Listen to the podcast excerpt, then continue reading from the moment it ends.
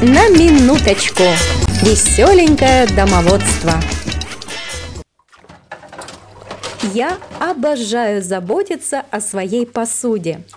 Когда я мою посуду, я наполняюсь невероятной силой, смываю усталость, плохие мысли. Чистая посуда – это сияние моих глаз, моя молодость, моя красота.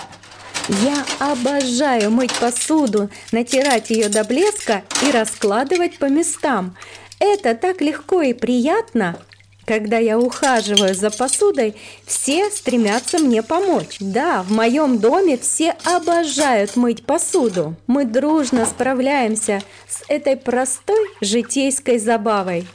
Чистая посуда делает наш дом уютным, благодарным, гостеприимным.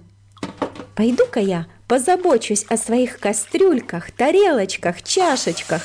Сделаю это прямо сейчас.